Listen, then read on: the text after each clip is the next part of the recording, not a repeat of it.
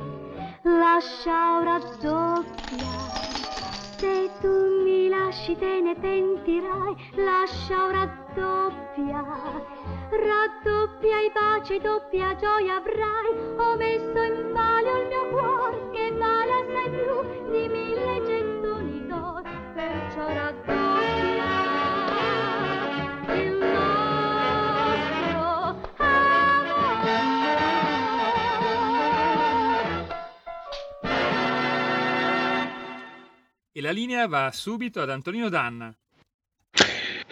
Ma non capisco per quale motivo domani sera, anzi stasera, ci dovremmo sorbire una riedizione di Rischia Tutto, quiz nato nel 1970 per festeggiare i 70 anni della televisione italiana.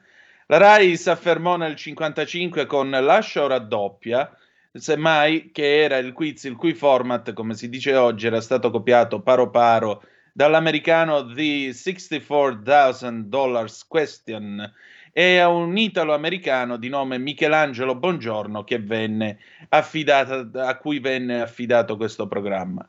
Nel 1979 Mike eh, non avrebbe voluto rifare la riedizione di Lascia o raddoppia, ma resta il fatto che Lascia o raddoppia è stato il vero primo quiz della TV italiana che poi col quiz ci danno i milioni e viva le televisioni, zan zan.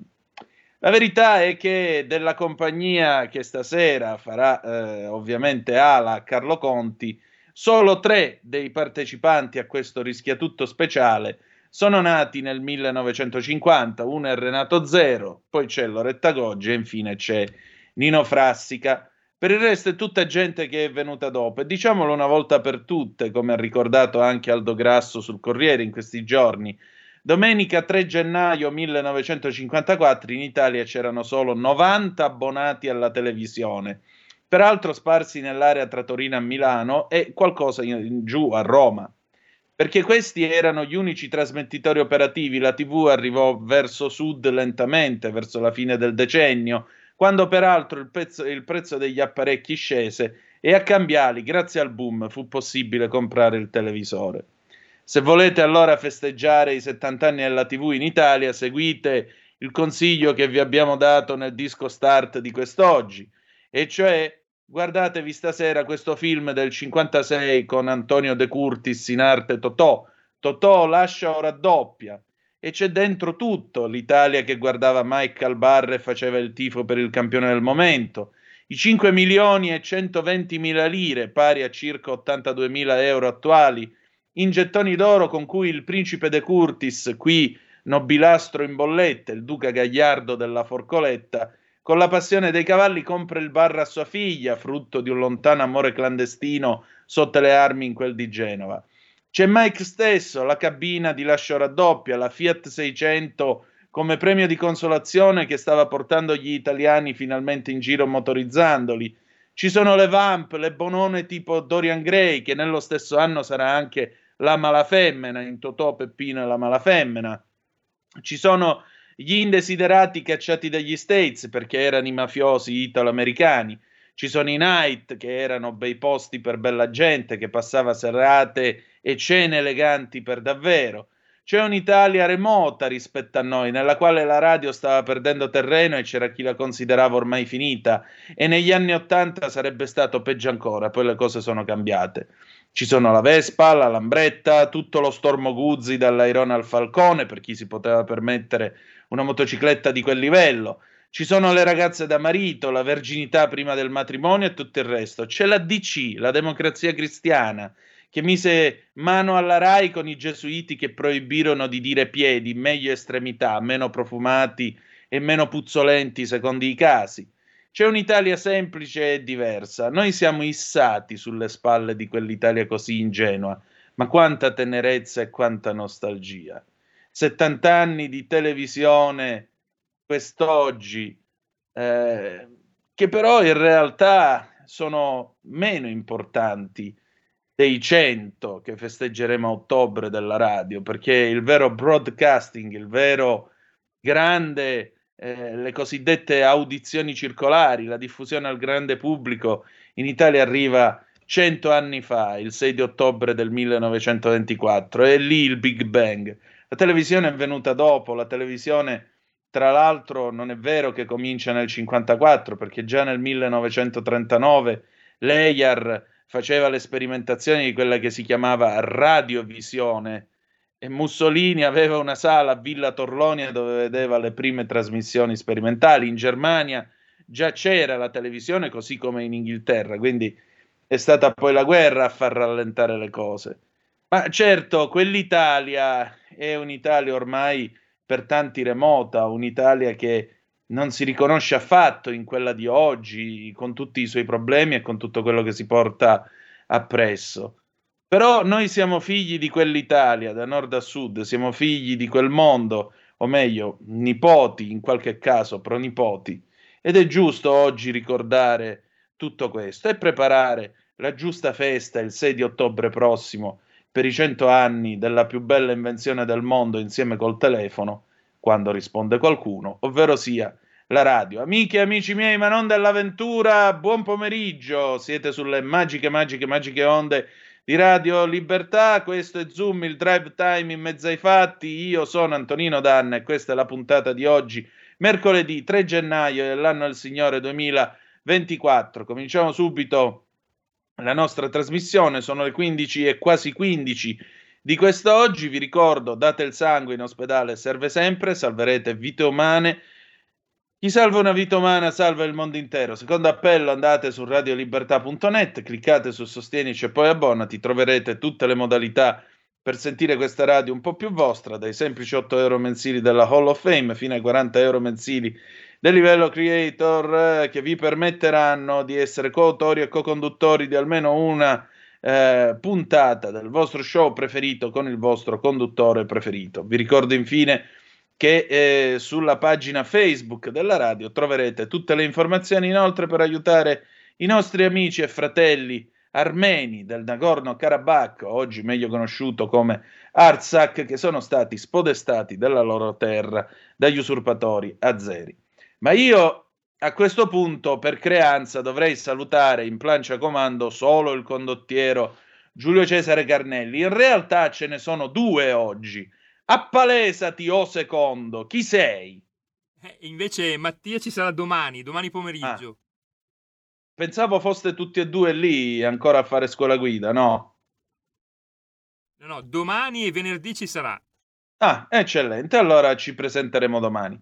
029294 7222 se volete essere dei nostri oppure 346 642 7756 se volete intervenire. Abbiamo ancora un quarto d'ora prima del faccia a faccia con Celeste Vichi. Intanto vi comunico che la notizia di questi minuti è che c'è stata una potente esplosione in Iran vicino al, alla tomba del generale Qasem Soleimani. Il generale Qasem Soleimani era uno dei, eh, dei, principali, diciamo così, leader era il comandante della Guardia Rivoluzionaria e precisamente era il comandante del, il responsabile delle operazioni all'estero eh, delle Guardie Rivoluzionarie, le brigate appunto al-Quds, ed era anche uno dei campioni della eh, politica estera iraniana nell'area medio orientale.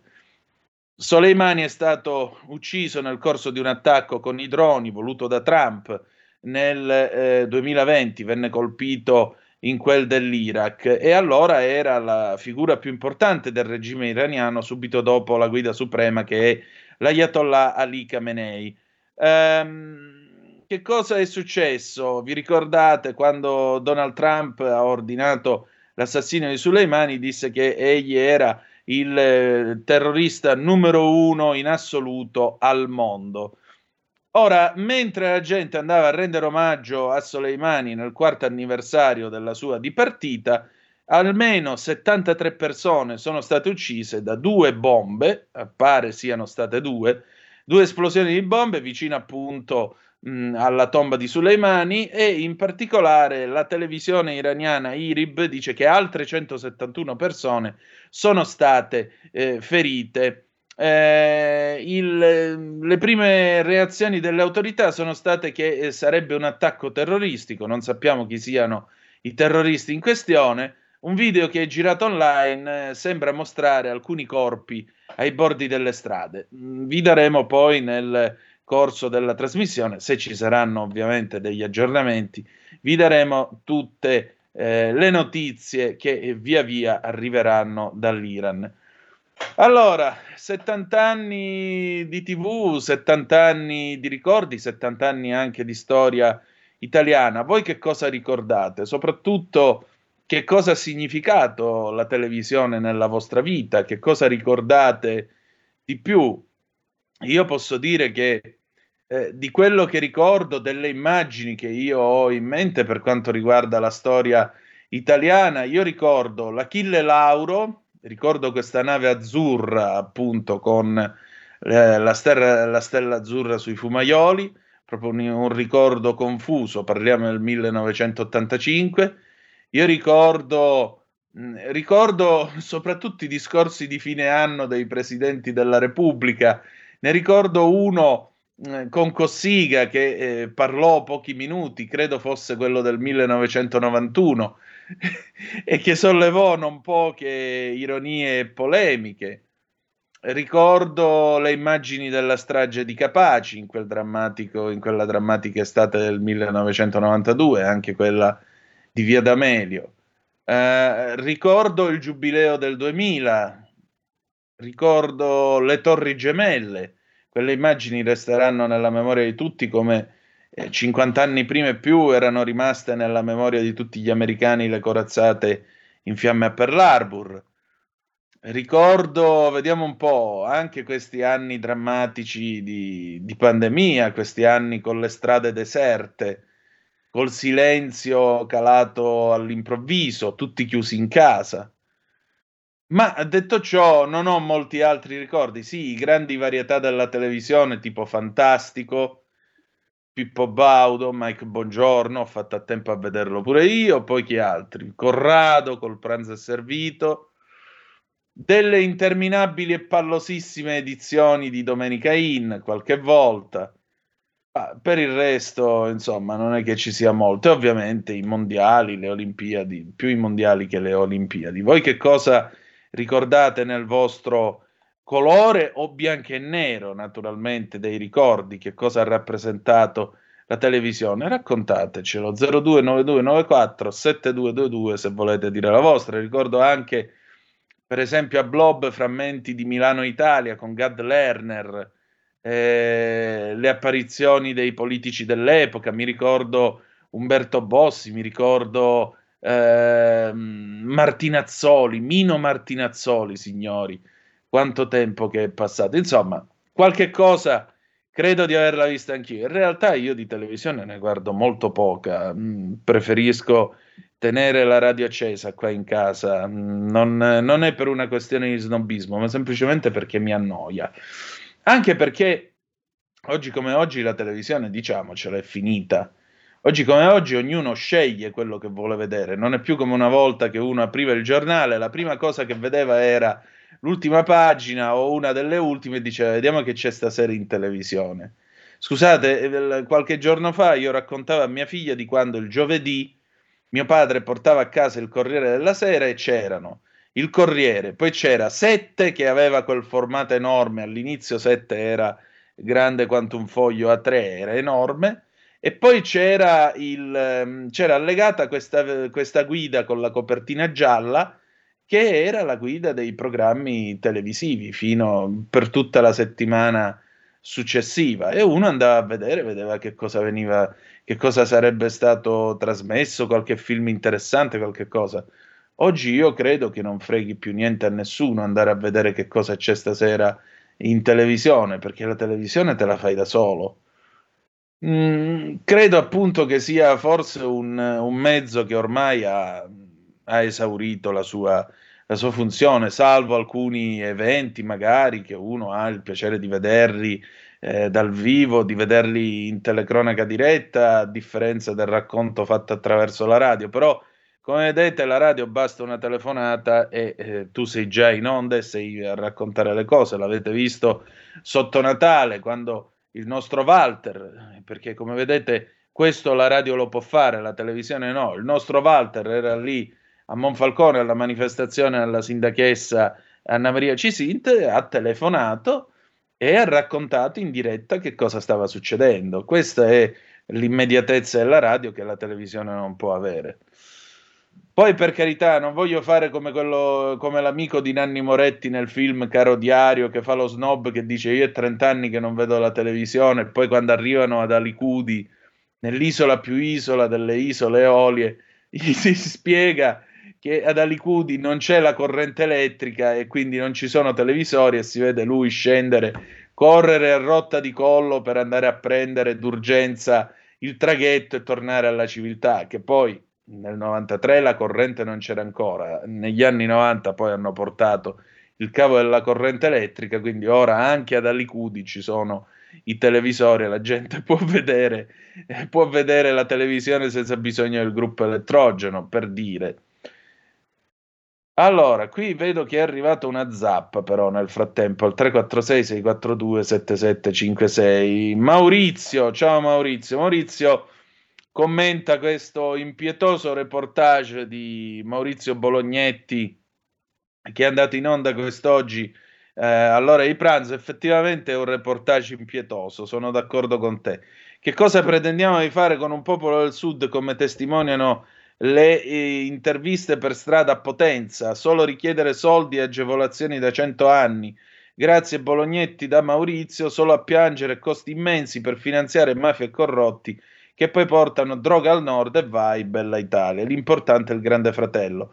Eh, sono d'accordo sull'inanità di alcune risposte perché francamente eh, quando Maurizio chiedeva ma lo sai che in determinati nei giorni di festa quella eh, all'Atronico non c'era la guardia medica, c'era chi la prendeva a ridere, c'era chi diceva che non gli importava, c'era chi diceva la salute, però perdonami, mm, dire che eh, il popolo del sud chieda solo soldi ed agevolazioni da 100 anni o che pianga e finanziamo mafie e corrotti, perdonami, eh, mi risulta che tanta forza lavoro che ha permesso lo sviluppo del nord Italia sia venuta da sud. Quando le campagne si sono spopolate e si pigliava il treno del sole per andare a lavorare alla Fiatta a Torino, dove, caro Maurizio, alcuni di quelli i cui eredi oggi scrivono che finanziamo mafia e corrotti per andare al nord, scrivevano sulla porta non si affitta a meridionali. C'è stato anche questo, caro Maurizio, questo razzismo, chiamiamolo pure con le sue parole. E quando poi si fa di tutta l'erba un fascio, perdonami, a me i discorsi da bar non piacciono molto. Non piacciono molto. Io non penso di essere venuto qua a portarti che cosa? Droga, droga, mafia e corruzione. Ti sembro un drogato, un mafioso, un corrotto? Ti sembro uno che non vuole fare un cazzo dalla mattina alla sera? Insomma, abbi pazienza Maurizio, vedi, non mi piacciono, non mi piacciono né le generalizzazioni né tantomeno le esagerazioni. Sicuramente il meridione d'Italia, ora come ora, eh, deve imparare ad andare sulle sue gambe e deve smettere, deve finirla anche con questa retorica eh, dell'essere colonia, dell'essere spolpati da questo e da quello. È chiaro che se tu ogni mattina apri un giornale e leggi l'autocommiserazione del meridione d'Italia, ti metti un pochettino le mani nei capelli, te lo dico io da meridionale. Detto ciò, però, il meridione d'Italia può crescere se vuole. È solo questione di avere una volontà. Può servire l'autonomia differenziata? Sai, tante volte quando uno non vuole nuotare, viene il momento in cui ti buttano giù dalla barca e ti dicono nuota, o nuoti o affoghi. Forse sarebbe ora di fare questo tentativo, vediamo che cosa succede. Vediamo che cosa succede, così magari finisce anche la logica di dire vota per me che ti faccio il favore. Sarebbe altrettanto utile che lo Stato italiano attaccasse frontalmente l'andrangheta, cosa dal quale lo Stato italiano ben si guarda di fare, perché eh, non mi pare che eh, ci siano state eh, delle maxi retate, anzi l'unico che ha fatto qualcosa contro, la, contro l'andrangheta in Calabria ha preferito andare a fare il procuratore della Repubblica a Napoli. Per il resto è tutto a posto e andiamo avanti così. Ma mi rifiuto però di eh, condividere il tuo discorso e di dire eh, solo piangere costi immensi per finanziare mafie e corrotti, perché ti ripeto, eh, se il nord Italia oggi può dirsi ricco se tanti abitanti del nord Italia possono avere la libertà di avere un PIL ben più alto rispetto alle regioni d'Italia è perché tra tanti di loro c'è tanta gente che si chiama Zappalà, c'è tanta gente che si chiama Crudo, c'è tanta gente che è venuta eh, da Trani, mi pare che nel dialetto milanese addirittura le osterie si chiamino Trani, chissà perché, eccetera, eccetera, eccetera, eccetera. Bene, si sono fatte le 15 e 29 minuti in questo momento. 346 642 7756 oppure 029294 7222 se volete dire la vostra. Altrimenti noi potremmo anche andare a questo punto in pausa visto che si sono fatte le 15.29 e poi ci ritroviamo con Zucchero che canta Donne nel 1985 a tra poco la tua radio è ascoltabile anche con la televisione in digitale. Sul telecomando della televisione digitale o del tuo ricevitore digitale puoi scegliere se vedere la TV o ascoltare la radio. Risintonizza i canali radio e troverai anche Radio Libertà, canale 252.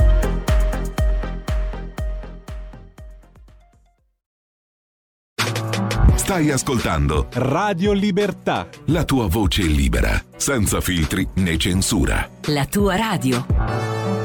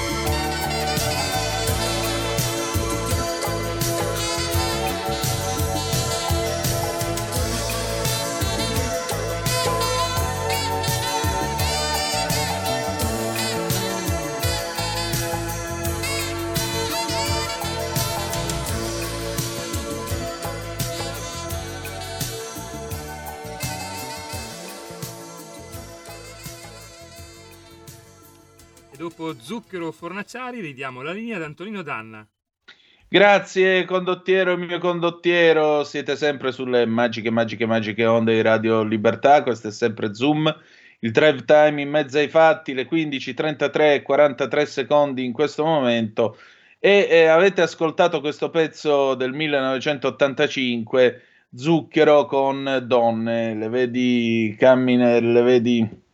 Eh, le vedi camminare come gli aeroplani per volare ad alta quota dove si respira l'aria e la vita non è vuota, cantava il mitico Sugar Fornaciari. Il problema è che per alcune donne la vita è ampiamente vuota, soprattutto è farcita di dolore, specie dal 7 di ottobre scorso, e il dramma è che adesso alcune sedicenti organizzazioni, quelle che dovrebbero venire a predicarci la pace, la bontà, l'amore, l'affetto universale, pretendono addirittura supplementi di indagine perché non credono che le violenze compiute da Hamas sulle povere ragazze che eh, si trovavano eh, in Israele quando Hamas ha attaccato a sorpresa un paese che viveva la sua vita in santa pace, bene, ecco che eh, queste ONG vogliono supplementi di indagine perché non credono sia possibile violentare e rovinare la vita a tutta questa gente nel modo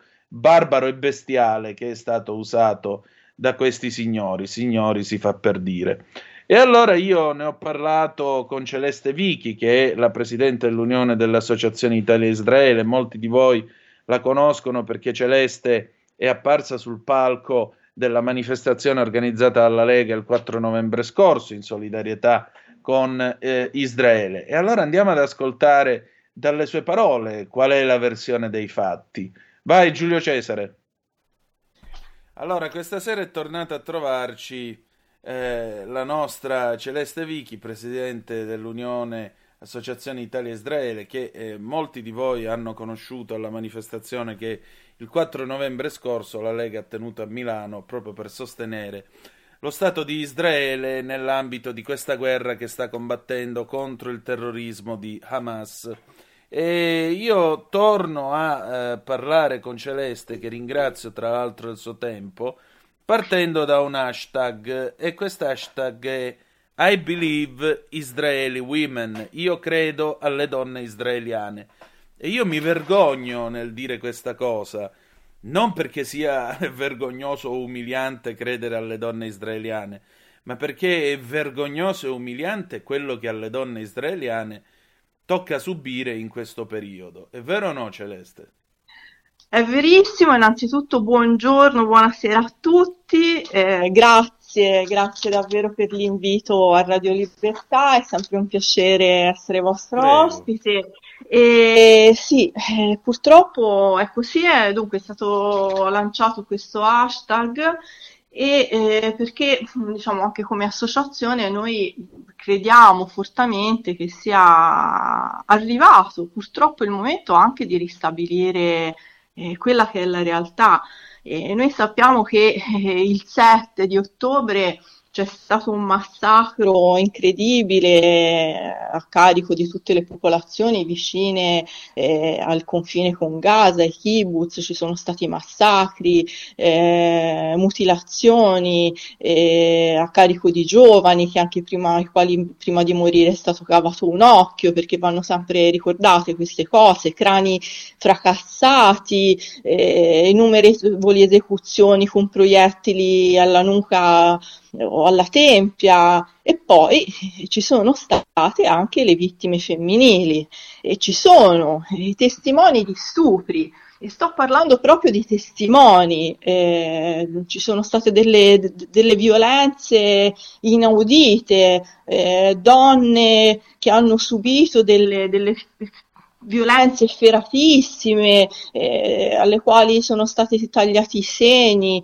eh, donne ferite persino con dei chiodi, coltelli lasciati infilati anche nella zona del bacino, lo so, sono dettagli cruenti, però eh, bisogna dirlo, cioè eh, lo Stato di Israele sta facendo in questo momento anche un grandissimo sforzo per eh, procedere anche a quello che è il riconoscimento di, di queste salme e eh, restituire una dignità e soprattutto una verità eh, che appunto dicevo siamo in una fase, già in una fase a distanza di quasi tre mesi eh, che sta proponendo come il passato purtroppo la negazione della realtà e di quello che si è verificato. E in particolare a carico delle donne perché le donne israeliane, le donne ebree vorrei, vorrei dire sono state sottoposte a eh, un vero eh, e proprio eh, caso di violenza di genere. Ecco, quindi vorrei proprio riflettere su questo. Eh, queste sono violenze di genere. Non è un caso, vorrei dire, che queste donne siano state attaccate nelle loro diciamo, parti più, più intime, siano state eh, violate, stuprate, stupri di, di gruppo, perché eh, la, la donna ebrea non solo è donna, ma è anche la donna che trasmette attraverso il suo essere donna l'ebraismo alla propria prole. Quindi, insomma, diciamo, è stato veramente un attacco doppio di genere de- delle donne e anche antisemita. E eh, quindi questo è un aspetto che purtroppo mh, è stato taciuto, è stato taciuto dalle più grandi associazioni internazionali a tutela dei diritti della donna, mi riferisco ad esempio al caso MeToo, ma anche in Italia, in Europa, ai casi della, delle, delle, manifestazioni della non una di meno. Cioè non, non c'è nessuna, dico, nessuna di queste grandi eh, associazioni eh, di tutela dei diritti delle donne che abbia speso una parola, dico una, nei confronti delle donne israeliane. E questo io credo che sia un, un indice gravissimo di, di, di, ciò che sta accadendo. Quindi il, il senso dell'hashtag che è stato lanciato è proprio questo, perché eh, siamo arrivati ad un punto in cui è necessario purtroppo fornire la prova di quello che è già accaduto. Per esempio, eh, non è un caso che sia uscito pochi giorni fa un, un, un'inchiesta molto importante del, del, New York Times, e voglio dire che il New York Times cioè, ha messo diciamo, eh, tre mesi per raccogliere tutto, tutta una serie di prove di dati, quindi vi, di cui vi consiglio la lettura, in cui si entra nel dettaglio dell'accadimento dei fatti. E, eh, e questo mi porta, diciamo, anche a, a una considerazione, come dire, successiva, no? Se un, anche un giornale come il New York Times, che ha una, una serietà, come dire, in termini di prove, impiega tre mesi per raccogliere una documentazione video, anche medica, di tutto ciò che è accaduto, per affermare la realtà, a un certo punto non si vede perché anche sulla mistificazione di certe informazioni eh, che vengono date, per esempio, da, a Israele, eh, quando si, passa, eh, si parla di, di, Gaza, come nel caso di, di, di due, anni, due, due mesi fa, quando si parlava dell'ospedale dove ci sarebbero state 500 vittime, poi risulta che invece il missile che era stato lanciato, era stato lanciato non da Israele ma da Hamas e che le vittime erano forse 4 o 5 ma che per il mondo sono rimaste 500 quindi siamo di fronte veramente a due pesi e due misure. Se da un lato c'è un rigore enorme addirittura a provare ciò che effettivamente è accaduto all'inenarrabile, di là dall'altro lato siamo di fronte a una mistificazione totale della realtà che basta lanciare un'agenzia qualunque senza verifica alcuna e, e, e portare avanti un, un, un messaggio, un'informazione sbagliata che poi non fa che aumentare anche l'antisemitismo in Europa. Esattamente, ma aggiungerei anche una cosa. Mm, qui Israele si sta preparando a una guerra molto lunga. Questa settimana Newsweek, che è uno dei più famosi settimanali americani, è uscito con una copertina con i volti delle vittime di Gaza e, e si chiede quanti sono, quante devono essere le vittime per pareggiare il conto tra quelle del 7 ottobre e quelle eh, che Israele, eh, secondo la vulgata, commette in quel di Gaza. Ora, eh, quanto antisemitismo strisciante c'è nell'Occidente? Perché l'America allora. è anche il posto dove ieri notte, ascoltando appunto la BBC, ne parlavamo anche poco fa, è venuto fuori che finalmente la presidente dell'Università di Harvard, quella che non aveva saputo prendere posizione sull'espressione bruciamo gli ebrei o una cosa del genere, mm eh, finalmente è stata cacciata via, anzi se n'è andata perché è accusata in realtà di plagio nella sua tesi di laurea, che mi sembra una foglia di fico. Ecco, ma perché qui c'è un antisemitismo così strisciante che alla fine cerca l'abbraccio con Hamas? Allora, innanzitutto vorrei fare una, una premessa e delle puntualizzazioni che Prego. mi sembrano, diciamo, importanti, no? Si parlava del numero, innanzitutto, dei civili morti a Gaza. Ora, eh, chiaramente, eh, qui stiamo parlando di quella che è una guerra, ok? Quindi, eh, purtroppo questo è inevitabile, è ineluttabile e ogni vittima propria da ogni parte ha la sua dignità. Detto questo, però, mi riallaccio a ciò che stavo eh, anticipato prima, cioè bisogna dare anche delle informazioni che siano corrette, anche sui numeri di civili di morti a Gaza. No? Oggi si parla, come dicevo, di quasi 22.000 vittime, ma è proprio vero che sono 22.000 vittime? Per esempio, nessuno, e dico nessuno, dice e eh, rende noto all'opinione pubblica che la maggior parte dei miliziani di Hamas, che ricordo non sono uno sparuto ma- manipolo di pochi combattenti, cioè si tratta veramente di milizie organizzate, di un vero e proprio esercito, che cosa fanno? Queste milizie non utilizzano delle armature o come dire delle, delle uniformi e delle divise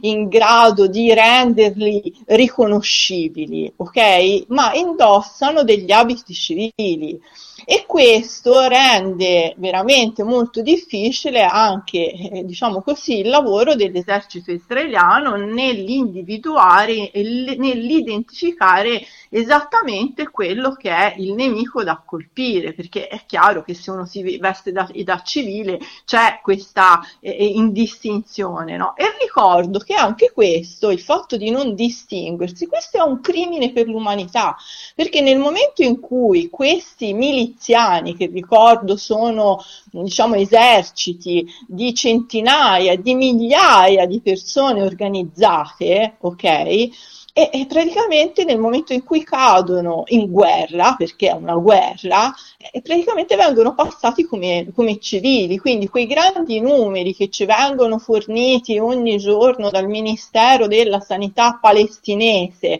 sono veramente verificati, verificabili, chi li controlla? Poi passo all'altro aspetto no, che di, dicevi tu, quanti civili palestinesi ci vorranno per recuperare i soli 1200 israeliani? Allora, innanzitutto bisogna ricordare sempre che questa è una guerra che Israele non ha voluto iniziare.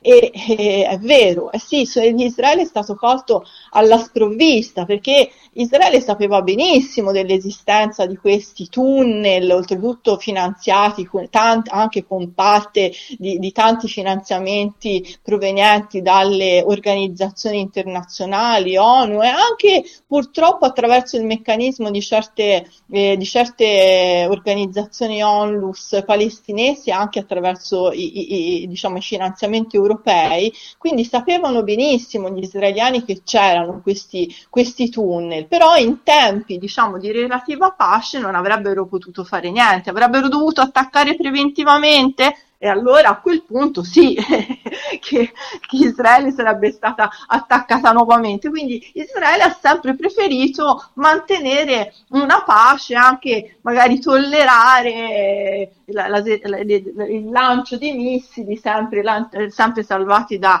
eh, diciamo, sempre bloccati dall'Iron Dome. Quindi venendo alla domanda quanti no, di questi palestinesi dovrebbero eh, compensare la morte, no, è, è, un discorso terribile. Io direi che il principio di, pro- di proporzionalità in realtà non deve essere ricondotto a questo bilancio, ma al fatto che Israele ha diritto a recuperare la propria sicurezza, cioè la proporzionalità è questa. Israele, lo scopo del suo intervento bellico è volto solo a garantire che la propria popolazione civile possa continuare a vivere in pace e in sicurezza, quindi garantire la sicurezza dei propri confini e, propria, e, de, e dei propri abitanti quanto, quanto a quello che mi dicevi prima. In che commento... anche garantire la sicurezza degli abitanti di Gaza che non meritano di vivere sotto i tagliagole di Hamas, perché la guerra certo. non è contro di loro, ma contro Hamas. Eh, la guerra non è contro di loro. Ora io mi rendo, è contro Hamas e su questo io sono perfettamente d'accordo perché abbiamo visto tutte le immagini di questi profughi, di questi bambini, anche delle condizioni terribili no? in, cui, in cui si trovano. Eh, ecco, però quando io vedo queste immagini mi viene in mente anche un'altra cosa. Guarda, faccio questo esempio. È una notizia di, eh, dell'altra settimana, di pochi giorni fa, proprio sotto Natale, in cui la Intel ha eh, dichiarato che investirà 25 miliardi di dollari in Israele. Ora io dico, se i palestinesi avre- avessero avuto a cuore no, eh, la loro gente, avrebbero potuto a loro volta investire miliardi, tanti miliardi di dollari eh, con, i loro, con i loro vicini o all'interno in tecnologia, con tutti i miliardi di dollari che hanno ricevuto, avrebbero veramente potuto fare qualcosa di buono per le loro popolazioni che poi lo vediamo in che condizioni di disparità sociale hanno sempre vissuto, per cui oggi effettivamente la cosa agghiacciante che veramente è la povera gente a dover pagare la situazione di una guerra che sicuramente neanche loro hanno voluto, però ecco ora mi rendo conto che magari posso dire anche qualcosa di politicamente scorretto, no? Si porta sempre a dire la differenza tra eh, Hamas e i palestinesi, ma è sempre così? Siamo sicuri che sia sempre così? Cioè, eh, I palestinesi lo sanno benissimo che i tunnel dai quali sono partiti come piattaforme tutti gli attacchi allo Stato ebraico erano all'interno delle moschee, degli ospedali, delle scuole, di tutti gli edifici pubblici, cioè no, non è possibile che nessuno sapesse, cioè in 18 anni, dal 2006, in cui eh, Hamas ha preso il controllo del territorio, ci sono stati dei palestinesi che si sono ribellati a questa situazione? Cioè, io penso, se vogliamo fare un parallelismo, ecco perché magari forse sono un po' po- politicamente scorretta in questo, ma nel periodo in cui l'Italia è stata sottoposta al ventennio fascista, abbiamo comunque assistito a dei fenomeni di una piccola Italia che era diversa, che era un'Italia partigiana e che comunque poi, grazie all'aiuto de- degli alleati, ha avuto la meglio. Dove sono questi palestinesi? Fateci rivedere, fateci riconoscere, perché poi si parla anche tanto di una futura, eh, eh, diciamo, pace no? con Israele, giustamente dovrà, dovremo cominciare ad arrivare a quel punto una volta che Hamas verrà decapitata e, e, e fatta fuori. Ma quali saranno gli interlocutori di Israele? Questo è il grande problema. I terroristi? I terroristi di Hamas ancora o ancora un'autorità palestinese che comunque non ha preso le distanze da quello che è successo? E poi sì, Harvard, mi parlavi tu del, del, della, eh, chiaramente delle dimissioni della, della, rettrice, della rettrice di Harvard, ma, ma diciamo non solo, no? I, primi, i primi del mese di... Mh, come stato di, di dicembre, è stata sentita insieme alla rettrice della Pennsylvania e anche del MIT di fronte a un'audizione del congresso. Eh, la cosa inquietante è che queste rettrici alla domanda se gridare al genocidio contro gli ebrei volesse, avesse voluto dire eh, violare il codice etico nei confronti diciamo delle, delle molestie e del bullismo delle loro università non sono state in grado di dare una risposta. Cioè hanno risposto che dipendeva dal contesto, che pure dipendeva dipendeva dal fatto che se non c'erano degli eventi di violenza successivi non sarebbero stati, eh, non vi sarebbero state violazioni del codice etico. Cioè, ci rendiamo conto dell'assurdità, cioè vuol dire che finché queste manifestazioni non provocano il morto, la violenza, si può arrivare a dire tutto. Questo è antisemitismo, quindi è un fenomeno ancora più grande perché eh, striscia ormai nemmeno più tanto in modo così nascosto all'interno del, della classe pensante di un paese importante come gli Stati Uniti, ma non solo, anche da noi purtroppo. Senti, ma da Israele che cosa ti dicono? Allora, Israele, che cosa mi dicono? Israele innanzitutto è un paese che eh, per quanto stia vivendo un, eh, una situazione di guerra, sta cercando anche di tornare ad una, ad una normalità. Anche qui vi porto un po' di, di notizie che non sono mie personali, ma che si leggono tranquillamente che eh, comunque eh, giusto ieri, l'altro ieri hanno ritirato, ritirato cinque grandi, cinque unità eh, di eh, brigate, quindi vuol dire che eh, diciamo, si sta già organizzando una sorta, non dico di, di ritiro da Gaza, ma eh, di, di, creare, di uscire da questa, da questa, situazione di emergenza per circoscrivere sempre di più eh, diciamo, il, il, perimetro della, della, della lotta e della sconfitta dei terroristi di Hamas. E Israele sì, cerca di tornare a una normalità, gli israeliani stanno, stanno lavorando, stanno, stanno, andando avanti, prima vi, vi, parlavo di questo investimento di 25 miliardi di dollari dell'Intel nelle start-up israeliane, poi c'è anche un Israele di cui non parla nessuno purtroppo perché eh, nelle, nelle, nelle città nei kibbutz soprattutto vicini a Gaza, ma non solo, anche eh, nei kibbutz e nelle cittadine al confine al nord con il Libano, a est, nella, nella Cisgiordania, ci sono tanti eh, cittadini israeliani che stanno evacuando e che stanno arrivando nelle, nelle città come Haifa, Tel Aviv, e che vengono accolti. Cioè anche Israele comunque ha i suoi profughi e, e, e di questo non, non, non, ne parla nessuno, nessuno ne sa, non se ne parla perché evidentemente anche qui ci sono profughi di serie A e profughi di serie B. Celeste, per concludere, quali sono i vostri prossimi impegni? Allora, noi mh, mm, stiamo spingendo da eh, diciamo tantissimo tempo per arrivare alla, all'adozione di una legge in Italia sull'antisemitismo, una, una, legge che per il futuro sia un baluardo di libertà, di diritti civili, che consenta a chi è ebreo di poter vivere libero e, e sicuro eh, nelle, nelle, nostre realtà. Quindi noi stiamo lavorando alacremente in questo senso e mh, abbiamo, diciamo, siamo, abbiamo appena concluso eh, anche sulla scorta di questo eh, una, diciamo, un, un, intervento molto importante. Abbiamo portato in Italia una delegazione nel mese di dicembre, una delegazione israeliana eh, con eh, Asaf Godo,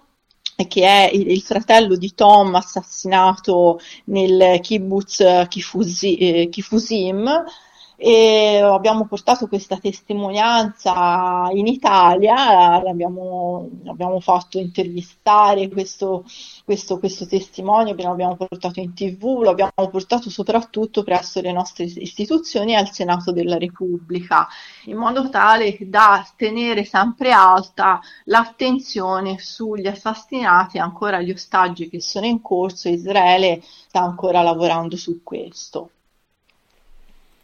E allora noi saremo qua a raccontarlo ancora. Grazie. E io vi ringrazio, vi ringrazio dell'invito e della vostra attenzione e grazie ancora. Grazie ancora. C'è un equilibrio tra tutte le cose. Luce e ombra. Bene e male. Non ci saranno più regole il popolo si sta sollevando. Se quell'equilibrio viene turbato, l'universo lo corregge. Ogni sabato, ore 16. Ogni domenica, ore 14. Il grande cinema. Movie Time con Vincent. Il mondo ha di nuovo bisogno di te, della tua magia. L'intrattenimento, l'azione, l'avventura. Movie Time, la magia del cinema. Dentro l'ignoto quella è la destinazione. Radio Libertà, vi aspettiamo. Direi che siamo alla resa dei conti.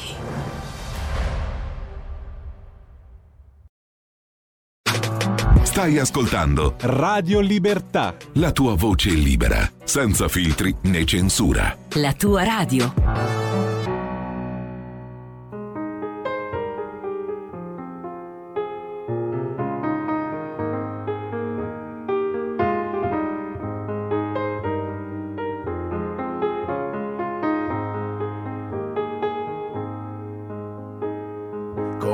Passato che ho, dopo mille battaglie e pericoli, di niente al mondo mi pento nemmeno, il vento è più curioso di me.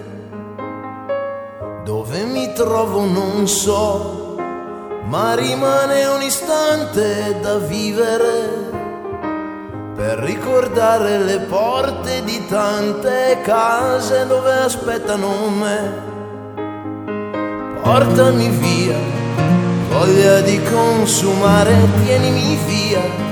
Chi non mi sa capire, guardi la scia delle mie navi leggere. Fammi bere al giorno che verrà e alle carezze passeggere. Magari un giorno verrò rimanere da soli è difficile, ma l'abitudine a correre è troppo forte, più veloce di me. E non si può combattere. Andiamo incontro all'avventura con le vele al vento, è rimpianto né paura ciò che sento, non c'è montagna né frontiera che potrà fermare chi corre incontro al mondo e il mondo sa guardare, sono già via, scrivo da questo mare, sono già via, non si farà legare l'anima mia fatta di roccia più dura, perché l'anima è un concetto senza età, senza famiglia né bandiera. Faremo un salto dentro al buio, non avremo pace, perché nel centro dell'ignoto c'è una luce. Se il cuore nasce marinaio, non potrai averlo, perché non basta un altro cuore per tenerlo. Portami via, voglia di consumare, lascia che sia. Chi non mi sa capire, guardi la scia delle mie navi leggere, fammi ancora bere al giorno che verrà. E alle carezze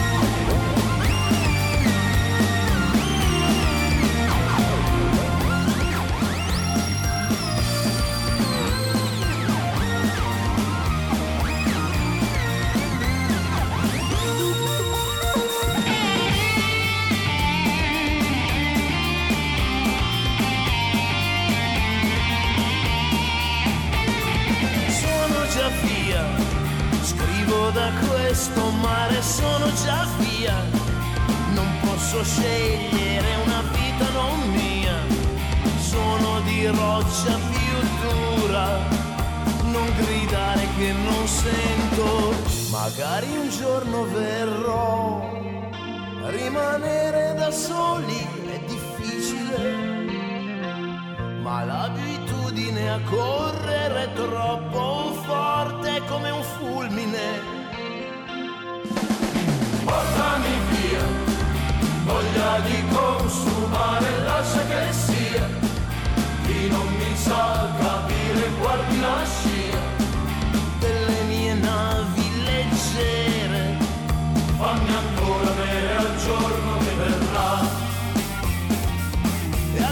carezze passeggere. Se torno vivo non so.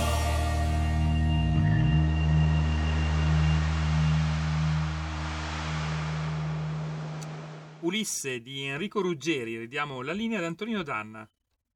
Grazie condottiero mio condottiero, le 16, 4 minuti e 21 secondi sulle magiche, magiche, magiche onde di Radio Libertà. Antonino Danna al microfono con voi. Allora, sono giunti intanto alcuni messaggi qui sulla zappa al 346 642 7756.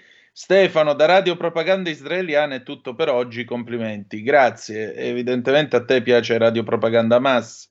Ancora, l'Unione Europea, eh, anziché pensare solamente all'auto elettrica, pensasse prima di tutto alla sicurezza delle città e dei cittadini europei, come non essere d'accordo.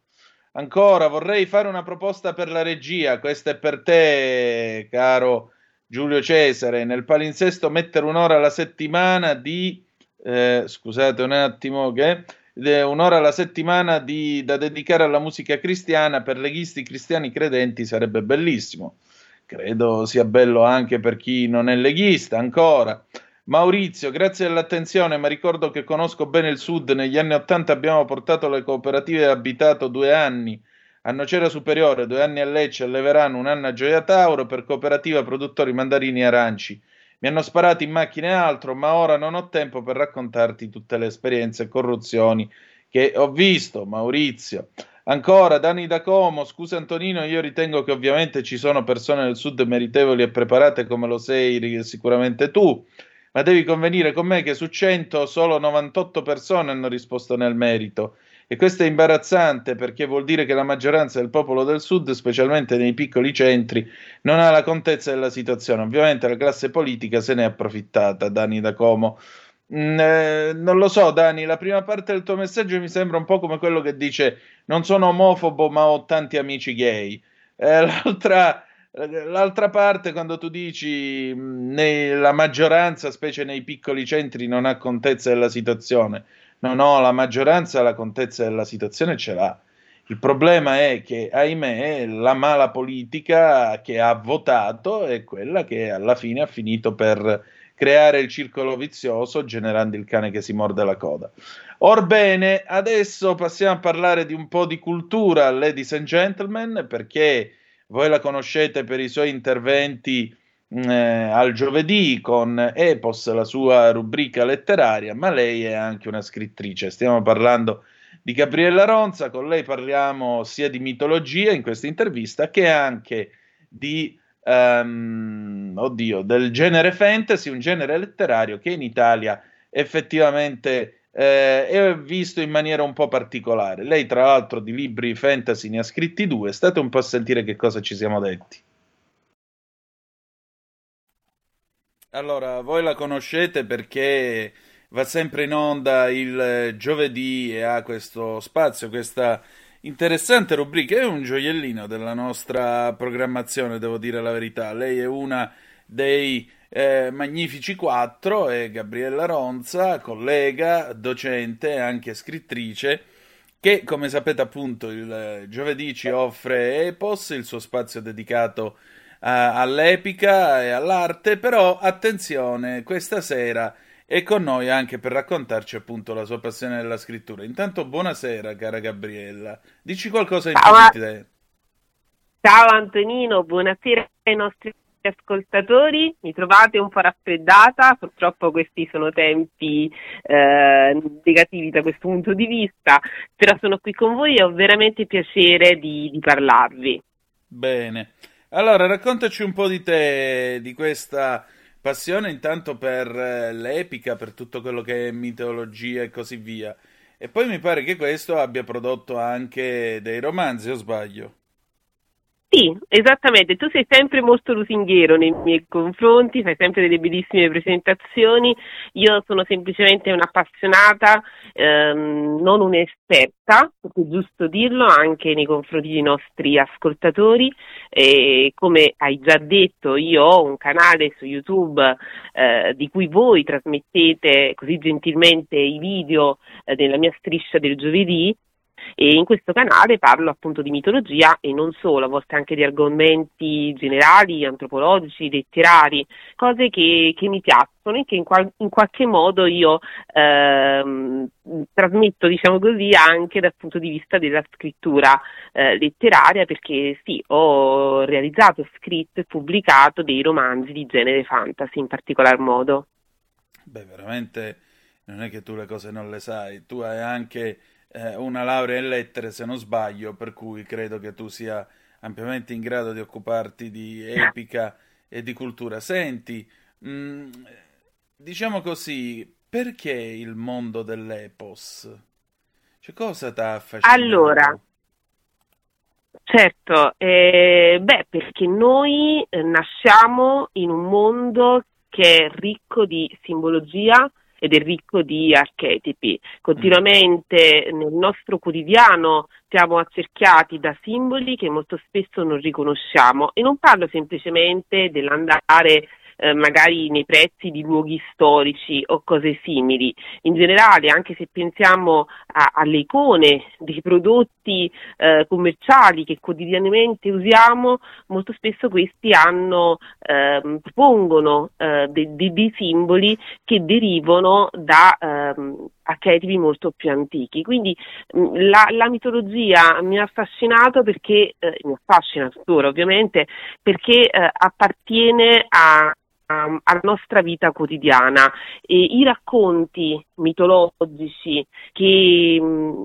che, che, abbiamo ascoltato o dai nostri genitori, dai nostri nonni, eh, o in programmi televisivi, o con libri, o a scuola, eh, in qualche modo eh, ti regalano una prospettiva eh, sul nostro essere umani che altri racconti non riescono a fare, perché è come se toccassero delle corde profonde del nostro essere e andassero proprio all'essenza delle cose. Certo. E diciamo così, andare all'essenza delle cose significa anche in fondo riallacciare pure i legami eh, con la nostra stessa cultura, perché alla fine il mito è prima di tutto, per quello che ci fanno studiare a scuola, qualcosa che è un portato sia della, della civiltà greca che di quella romana.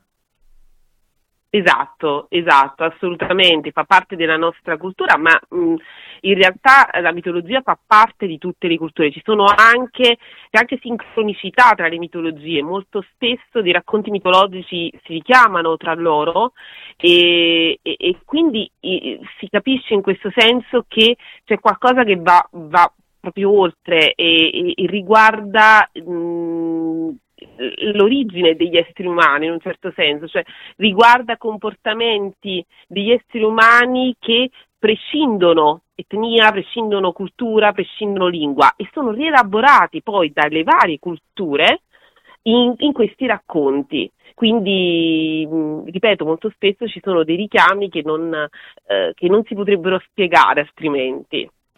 Certo, chiaramente. E senti, questo ti ha portato poi a scrivere di fantasy. Ora, il fantasy è un genere che in Italia viene praticato, eh, o meglio, non è stato molto compreso, diciamo così. Mi capita qualche volta quando vedo, per esempio, delle case editrici che eh, chiedono, sollecitano l'invio di manoscritti. Qualcuno scrive per favore non certo. mandateci del fantasy.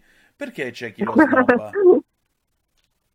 Beh, perché um, credo che sia dovuto molto a, um, alla cultura italiana letteraria che è molto tradizionalista da questo punto di vista. Allora, innanzitutto il fantasy viene ancora relegato a una dimensione uh, infantile, um, dunque non, non, riesce spesso ad ottenere quel riconoscimento che invece dovrebbe avere, anche perché banalmente non c'è nulla che tocca una persona quanto quello che mh, mm, viene espresso durante la sua infanzia. Quindi se anche fosse vero che fantasy, e non, non è così assolutamente, eh, dovesse, dovesse, semplicemente essere legato alla, alla dimensione infantile, beh, allora in realtà dovrebbe essere ritenuto importantissimo come genere. E invece no, eh, c'è questo pregiudizio secondo il quale tutto ciò che viene relegato a, um, all'infanzia, a, alla giovane età è acerbo, quindi non, non foriero di messaggi realmente importanti. In più, eh, ripeto, la cultura italiana da questo punto di vista è molto tradizionalista, anche molto accademica e sicuramente noi siamo eh, maestri di generi, eh, quali ad esempio la poesia, tanto quanto il romanzo, il romanzo inteso come eh, romanzo di narrativa eh, spiccatamente realista, eh, che magari ecco, non, non, non accolgono in, in, in, positivamente un genere come il fantasy. Quindi sì, è difficile in Italia scrivere fantasy per questi pregiudizi, anche se negli ultimi anni, grazie soprattutto sicuramente alla tanta influenza della cultura anglosassone e non solo, eh, si, si, è, si, si, è, aperto un pochino di più e soprattutto tra le nuove generazioni c'è questa tendenza al cosiddetto um, fan club, no? che probabilmente solo il fantasy riesce a creare e a formare in modo così intenso. Anche qui perché il fantasy molto spesso è mitologia rielaborata e tocca delle corde che altri generi e altri racconti non riescono a toccare. Certo. Senti, tu che cosa hai scritto? Allora, io ho scritto una saga, in realtà eh, sono stati pubblicati soltanto i primi due volumi di questa saga, la saga a titolo Cronache dall'antico continente. Eh, I primi due volumi che sono in commercio eh, sono La maledizione di Lux e La mano dell'innocente mm. ed è una saga fantasy appunto eh, che parla di, di vari argomenti, eh, ovviamente partendo tra, da una trama all'apparenza eh, semplice che naturalmente di libro in libro si, si rende ancora più complessa. cioè tu hai creato una sorta di eh, microcosmo all'interno del quale ovviamente i tuoi, eh, i tuoi personaggi interagiscono, immagino. Esatto, è ambientata in un mondo fantastico in cui vi è un solo continente, che è appunto l'antico continente, di cui la base magica sono i quattro elementi. Eh, sicuramente ne avrai sentito parlare, come ne avranno sentito parlare i nostri ascoltatori, i quattro elementi del cosmo, aria, acqua, terra e fuoco. E quindi il continente di mia invenzione è diviso in cinque stati rappresentativi di questi eh, elementi, tranne uno che è appunto una specie di stato neutrale quindi abbiamo ehm, gli stati del sud e del nord del continente. A sud c'è Marina, il regno dell'acqua, e Ara, regno dell'aria. A nord Rogus, regno del fuoco, e Cora, regno della terra. E poi, come ho detto, questo Stato che è una repubblica neutrale che si chiama Magna. Beh, mh, mm, le, le, vicende di questo libro dipartono, diciamo, da una cena ufficiale a cui partecipano la famiglia reale di Marini e quella di Rogus, e durante questa cena i due eredi al trono si conoscono, sono due bambini di otto anni eh, all'inizio delle vicende, e, e, sono i due protagonisti poi alla fine, la marignana Ire Lerato e il rogusiano Eric Arias, giocando insieme ed entrando in un giardino che solo loro due possono vedere perché è invisibile a tutti gli altri, leggono una stranissima maledizione che li legherà tanto in vita quanto in morte. Quindi nel corso delle vicende diventeranno poi adulti e scopriranno che mille anni prima era stato, cioè, c'erano stati, c'erano state delle, delle persone, chiamiamole così, o qualcos'altro, ecco, lasciamo il dubbio, eh, che hanno realizzato, che hanno eh, iscritto quella maledizione e che dal loro rapporta- cioè dal rapportarsi dei miei protagonisti, Irene e Eric, a ciò che quella maledizione co- rappresenta e non solo, eh, dipenderanno il destino di, di, mille anni di storia del loro mondo. Quindi parte tutto, è, è, in, realtà da questo punto di vista è molto plastica la, la storia, c'è una maledizione, ci sono due famiglie reali nemiche e, e, e da qui di parte tutta la vicenda. Ho cercato ovviamente di inserire, di rielaborare dei, dei topoi tipici di questo genere, eh, inserendo i temi che più mi, mi stanno a cuore. Eh, sicuramente la tematica del razzismo avrai sentito no, del sud del continente, quindi certo. immaginerai che sia qualcosa del genere. Eh, lo spiritualismo eh, nel senso che la tematica del rapporto tra individuo e religione e sicuramente c'è poi una tematica che colpisce soprattutto eh, i giovani quando vado a presentare il libro, mi è capitato in scuole o comunque centri culturali, che è eh, sicuramente quella dell'amore. L'amore è ancora un po' proibito, un co- ancora un po' tragico. Mm. Senti Gabriella, ma mm, quanto c'è di autobiografico in questo? Perché Umberto Eco, lo sai, ha detto i libri si parlano tra loro e una seria indagine poliziesca deve scoprire che i colpevoli siamo noi. Tu quanto ti senti in colpa? È bellissima, bellissima citazione. Eh, eh, eh beh, tutti noi scriviamo in qualche modo per raccontarci in realtà. Io dico sempre che eh, la scrittura mi permette di parlare ad alta voce con il mio io e di rimando silenziosamente con gli io di tutti gli altri, perché ovviamente tutto ciò che ho dentro viene espresso con la scrittura e, e, racconto così la mia verità. Al suo tempo succede con la lettura, noi con la lettura riusciamo a scoprire le verità degli altri questo non significa che ovviamente li accettiamo, ma sicuramente così capiamo um, perché certe persone pensano certe cose e, e quindi questa, questo è un potere che soltanto scrittura e lettura hanno e che si trasmettono in un certo senso. Quindi sì, c'è, c'è qualcosa di autobiografico pur nella fantasia di un mondo inesistente, diciamo così. Certo. Senti, un'ultima cosa, intanto dove si può trovare, dove possiamo trovare i tuoi libri? Allora, li potete trovare facilmente su Amazon e tutti i rivenditori eh, correlati, eh, li trovate sia in versione ebook che in versione cartacea. Il primo volume per iniziare la saga è La maledizione di Lux. Eh, va da sé che, soprattutto per coloro che magari sentendo il titolo saga potrebbero non essere invogliati a leggere, il primo volume è abbastanza autoconclusivo, quindi nel caso volessero fermarsi potranno farlo. Chi, inve- chi invece è e continua a essere curioso eh, troverà appunto il secondo volume che è La mano dell'innocente. Senti, per concludere, che cosa farai domani? È una domanda. Cosa intendi? Con la scrittura o con, Eh, non- uh, non con la ti sto vita? chiedendo che fai domani sera, ti sto chiedendo appunto professionalmente. Beh, ehm, sicuramente durante quest'anno vorrei cominciare ad affrontare la scrittura del terzo volume. La saga dovrà avere, nelle mie idee, però ovviamente la cosa potrà cambiare in corso d'opera, eh, quattro o cinque volumi. Quindi eh, quest'anno vorrei cominciare a stendere il terzo volume anche perché qualche lettore me l'ha chiesto, quindi è anche giusto rispettare i nostri lettori. Eh, e poi continuo con le mie passioni, come gius- giustamente tu hai detto, io ho come professione principale quella eh, della docenza, sono docente di materie letterarie alle scuole superiori, ma sicuramente continuo ad occuparmi sia di giornalismo e sia appunto di, di- di- queste passioni ehm, con, con voi, quindi anche con i video di YouTube e con eh, la radio in questo caso. Senti, un'ultima cosa, Bukowski in uno dei suoi racconti racc- dice, si ritrae mentre sta scrivendo a macchina e dice, ecco, veniva, era tornato eh, nel luogo senza tempo dove sgorgano i racconti. Esiste davvero questo luogo?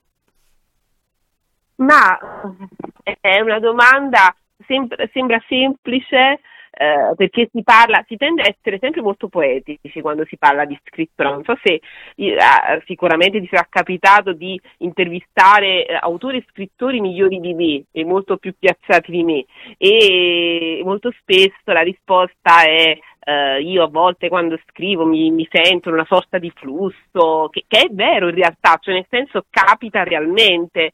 Eh, io però credo anche che la scrittura sia esercizio e sia allenamento. Ehm, è un po' come uso in questo, in questo senso userò un proverbio popolare: l'appetito viene mangiando. Se ci si mette ehm, davanti alla macchina da scrivere per i nostalgici o al computer per insomma in un senso un po' più moderno, ehm, lì per lì magari inizialmente non, non viene da, da scrivere, da, da, da affrontare, ma mh, provando, facendo prove e riprove, si comincia a entrare nel flusso, ma un po' ci si è avviati consapevolmente. Quindi se esiste questo luogo di cui eh, giustamente tu parli citando Buk- Bukowski, eh, è un luogo le cui chiavi si possono trovare e possiamo farlo tutti, sia semplici appassionati che eh, persone che invece fanno della scrittura il proprio lavoro. E credo che sia importante, credo che sia importante entrarvi, credo che sia importante scrivere per tutti in realtà, al di là delle velleità da, da- da pubblicazione, perché quello che la- il, la- il senso salvifico della scrittura come della lettura, in generale della letteratura, quindi in questo senso collegandosi, ehm, è quello di, di portarci altrove senza però far perdere noi stessi, anzi volendo estrapolare noi stessi. E, mh, chi lo fa? Che, che- che cosa lo fa se non la scrittura? Tu che ne pensi?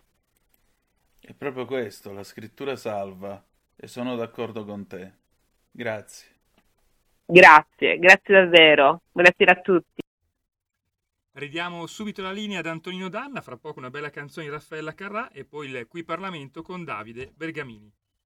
Le 16.25 in questo momento, Antonino Danna al microfono con voi, grazie ancora Giulio Cesare, avete ascoltato Gabriella Ronza nella sua, eh, in questa intervista, esiste un luogo senza tempo nel quale sgorgano i racconti? Secondo me sì, in ogni caso, perché eh, a me è capitato di scrivere, devo dire la verità, quando tu sei concentrato e scrivi, lo senti il flusso che viene fuori. Però è altrettanto vero che Gabriella ha detto delle cose che in fondo ricordano un po' come scriveva Camilleri, la scrittura come metodo e anche esercizio. Camilleri raccontava, per esempio, che lui si alzava presto la mattina, si metteva in ordine, si faceva la barba, si metteva giacca e cravatta per andare a scrivere davanti al computer, perché per lui era come andare in ufficio, era come fare esercizio e di conseguenza eh, poteva, ecco, poteva lavorare. Lui lavorava tutta la mattina fino all'ora di pranzo in questo modo. Poi al pomeriggio faceva altro. La scrittura come metodo, la scrittura che non è una perdita di tempo e che però non deve essere nemmeno uno sforzo, ecco, mettiamola così, perché altrimenti che senso ha eh, scrivere? Io credo che la scrittura debba essere prima di tutto un piacere, ma anche un rito, un po' come un po' come mangiare, si mangia con piacere, ma si mangia anche seguendo delle regole, un vero e proprio rito che eh, naturalmente dovrebbe aiutare ad esaltare il piacere di farsi una bella mangiata e così dovrebbe essere anche il piacere di fare una bella scrittura che del resto anche lo sentite dire pure a Leonardo Sciascia in uno, delle, dei, in uno dei suoi interventi qui su questa nostra radio al mattino, lo sentite ogni tanto quando lui racconta il piacere dello scrivere, eh, piacere che non c'è stato, ricorda, nello scrivere dell'Affermoro nell'estate del 1978. Or dunque, nel mentre eh, i morti in quel dell'Iran eh, al, ehm, al, mausoleo, comunque alla tomba eh, di Soleimani, l'ex capo appunto delle brigate al-Quds, eh, sono arrivate a quota 103 per la precisione, scrive Lanza. Terroristi mercenari degli USA.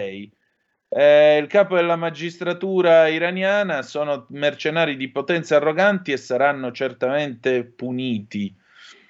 Ecco qua. Allora, vediamo un po' quindi gli aggiornamenti di quello che è successo. Mm, I media statali hanno riferito appunto che eh, il bilancio è salito a 103 morti, secondo l'agenzia Tasnim, vicina alle guardie della rivoluzione, si è trattato di un attentato terroristico. L'agenzia IRNA riferisce che 141 persone sono rimaste ferite in quello che Teheran ha definito attacco terroristico. La prima esplosione è avvenuta a 700 metri, la seconda a un chilometro di distanza dalla tomba del generale Soleimani. L'IRNA ha anche citato una fonte secondo cui due pacchi esplosivi sono stati piazzati sulla strada per il cimitero di Kerman e sono stati fatti esplodere a distanza dai terroristi, provocando due esplosioni a 5-10 minuti l'una dall'altra. Finora nessun gruppo ha rivendicato la responsabilità delle esplosioni.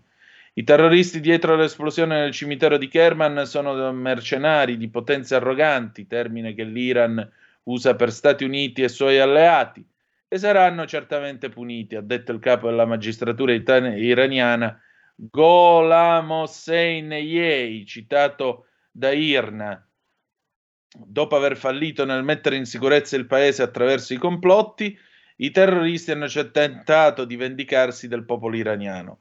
Provano un profondo odio verso il movimento di resistenza e il generale Soleimani ha aggiunto il capo della magistratura iraniana. Questi terroristi brutali e dal cuore malvagio e i loro governanti assassini dovrebbero sapere che anche a causa di queste mosse maligne l'Iran non smetterà mai di sostenere le sue sacre cause, ha sottolineato Yei, ordinando alle forze di sicurezza, intelligence e polizia di indagare immediatamente e con precisione sulla questione e arrestare gli autori dell'incidente.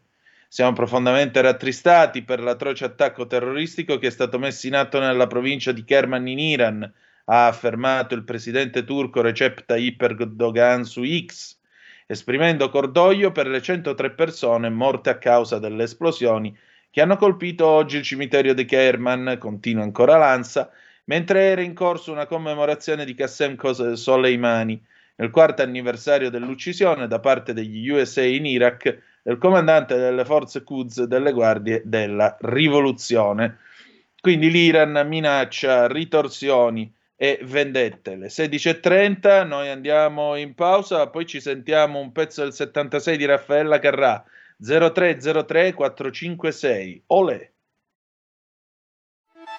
Stai ascoltando Radio Libertà, la tua voce libera, senza filtri né censure, la tua radio.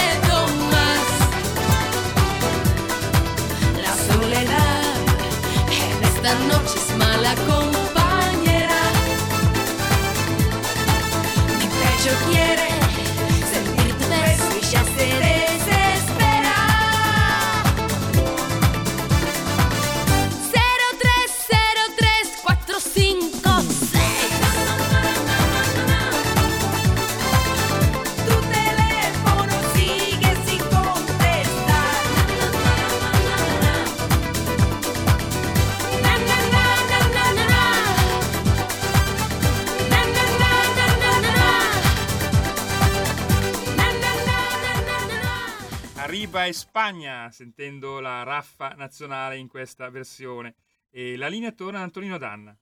Un remix che è una vera cacata, lasciatemelo dire, perché ahimè, eh, purtroppo c'è stata una piccola confusione tra l'originale del 76 e, questa, e questo remix del 1999 che musicalmente parlando, almeno per quanto mi riguarda, è una mera cacata. E aggiungerei anche un'altra cosa, i pezzi in spagnolo della Carrà sono comunque altrettanto belli come quelli italiani che lei componeva insieme a Gianni Boncompagni e il maestro Paolo Ormi.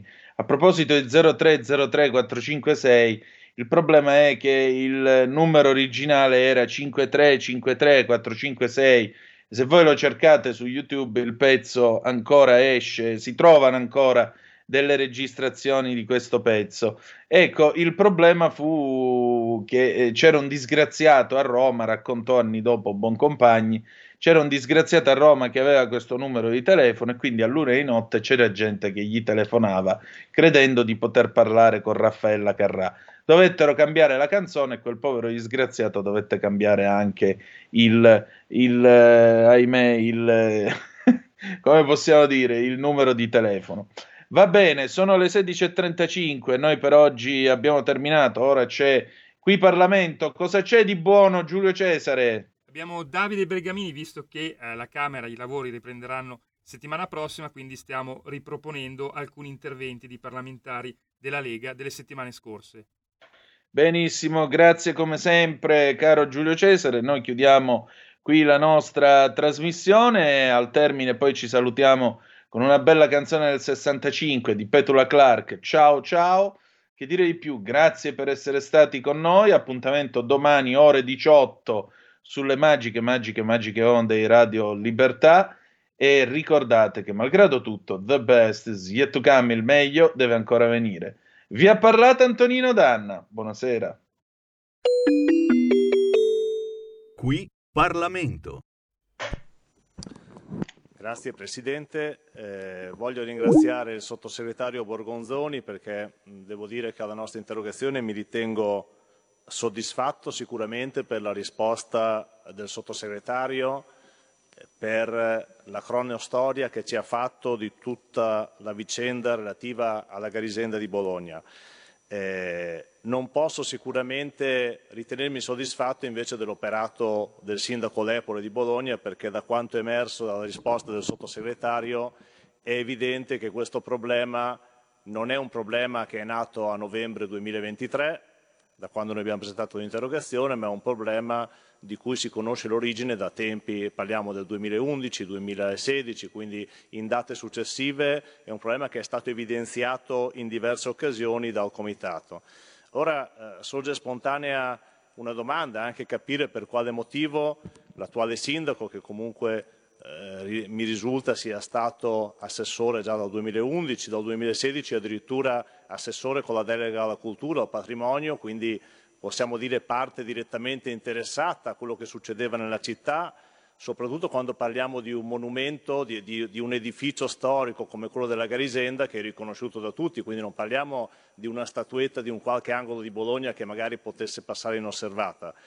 È ovvio che oggi ci troviamo in una situazione difficile da recuperare perché comunque da quanto ci ha appena descritto il sottosegretario serviranno sicuramente interventi urgenti, Ringrazio sicuramente il sottosegretario e il Ministero per eh, l'importante azione che hanno fatto per attivarsi immediatamente, anche eh, questa sorta di veggenza no, del sottosegretario che ci ha detto all'inizio della risposta che ha permesso di intervenire subito, di, di identificare risorse da destinare al ripristino e alla messa in sicurezza della Garisenda. È ovvio che un lavoro fatto in precedenza con una maggiore attenzione da parte del Comune di Bologna, da parte del sindaco dell'assessore dell'epoca, avrebbe sicuramente permesso lavori eh, immediati e probabilmente non saremmo arrivati forse a questa situazione che è diventata abbastanza pericolosa, tanto da allertare il comitato tecnico che è stato istituito definendolo appena poco più di un mese fa eh, con una condizione di criticità di allerta rossa, quindi non dimentichiamoci che oltre a rappresentare un bene che rappresenta la cultura di Bologna, la storia di Bologna, rappresenta tutti i bolognesi, è una situazione che in un momento di pericolo, in una condizione rossa dove poi si richiede la chiusura del traffico, avrà, potrebbe avere anche delle gravi ripercussioni economiche su tutto quello che è l'indotto commerciale e turistico della città di Bologna che sappiamo benissimo ogni turista straniero che arriva a Bologna la prima cosa che fa va a Piazza Maggiore, Torre degli Asinelli, Garisenda perché sono ovviamente quei punti che vanno a identificare la città anche a livello internazionale. Eh, come ho detto poc'anzi, sicuramente soddisfatto per l'intervento del Ministero, per eh, quello che ci ha appena elencato il sottosegretario, anche per il suo interessamento da bolognese per la città, perché comunque credo che sia stato eh, sicuramente un intervento che ha permesso di intervenire da, da, subito e prendere decisioni importanti che potranno ovviamente salvaguardare questo edificio. Eh, spero che si voglia fare chiarezza invece sull'operato del Comune e come ha detto giustamente il sottosegretario che qualcuno ci dica se il sindaco era a conoscenza o non era a conoscenza, perché come appena stato detto poc'anzi, o il sindaco era a conoscenza e si è dimenticato o ha fatto finta di nulla, o probabilmente qualcuno non gliel'ha detto e quindi c'è comunque una responsabilità che deve essere in capo a qualcuno, perché credo che i bolognesi oggi meritino una risposta, meritino chiarezza, su un contesto che è di tutti, quindi non è di proprietà del, del, del comune solo, ma è di proprietà di tutti i bolognesi e credo che oggi eh, non dare una giusta attenzione ad un edificio come quello della Garisenda che rappresenta la storicità, la cultura eh, riconosciuto a livello internazionale sia eh, da condannare. Quindi spero si possa fare chiarezza, mi ritengo soddisfatto e ovviamente ci riserveremo anche tramite i gruppi consigliari del, del, Comune di Bologna di presentare ulteriori interrogazioni per riuscire a fare luce su questa vicenda, sperando che con lo stanziamento di questi 5 milioni che il sottosegretario ci ha detto con fondi del PNRR si possa procedere da questo momento in poi con un maggior coinvolgimento della città, con un maggior coinvolgimento di tutti gli enti preposti per garantire la sicurezza della Garisenda e per una volta finalmente non si, non si prenda la cosa sotto gamba perché questo potrebbe veramente poi eh, creare un ulteriore allarme e soprattutto un ulteriore pericolo per la città di Bologna. Grazie. Grazie a lei. È così esaurito lo svolgimento delle interrogazioni all'ordine del giorno. Sospendiamo a questo punto la seduta che riprenderà alle ore 15.30. La seduta è sospesa.